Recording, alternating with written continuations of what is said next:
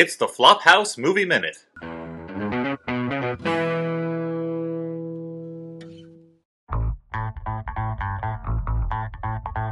When a hot-headed composition teacher teams up with a renegade F B I agent who breaks all the rules of grammar, sparks were bound to fly. But they have to work together if they want to stop a serial killer whose crime scene messages reveal an inability to understand the difference between the possessive form of it and the contraction, it is. This winter, death comes both with and without an apostrophe in. It's complicated. Betty Carlin was the world's most sought-after supermodel, but the relentless standards of the fashion industry destroyed her body image, sending her into a spiral she couldn't control.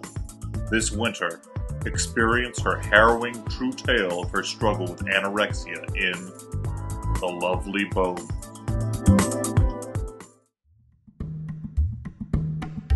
All the Hindu god Vishnu wanted was a little vacation. Maybe spend the summer swimming as a fish, hunting the woods as a boar, or prowling the plains as a lion. Instead, he finds himself stuck in a turtle, the slowest of his many forms, with only twenty-four hours to make it back to India before Shiva takes the throne, and his only friend is a reincarnated talking cockroach. This holiday season, introduce your kids to the ancient tradition of Vaishnavaism the fun way, with Avatar. She was the youngest child of King Henry the Seventh. He was known as the father of his people.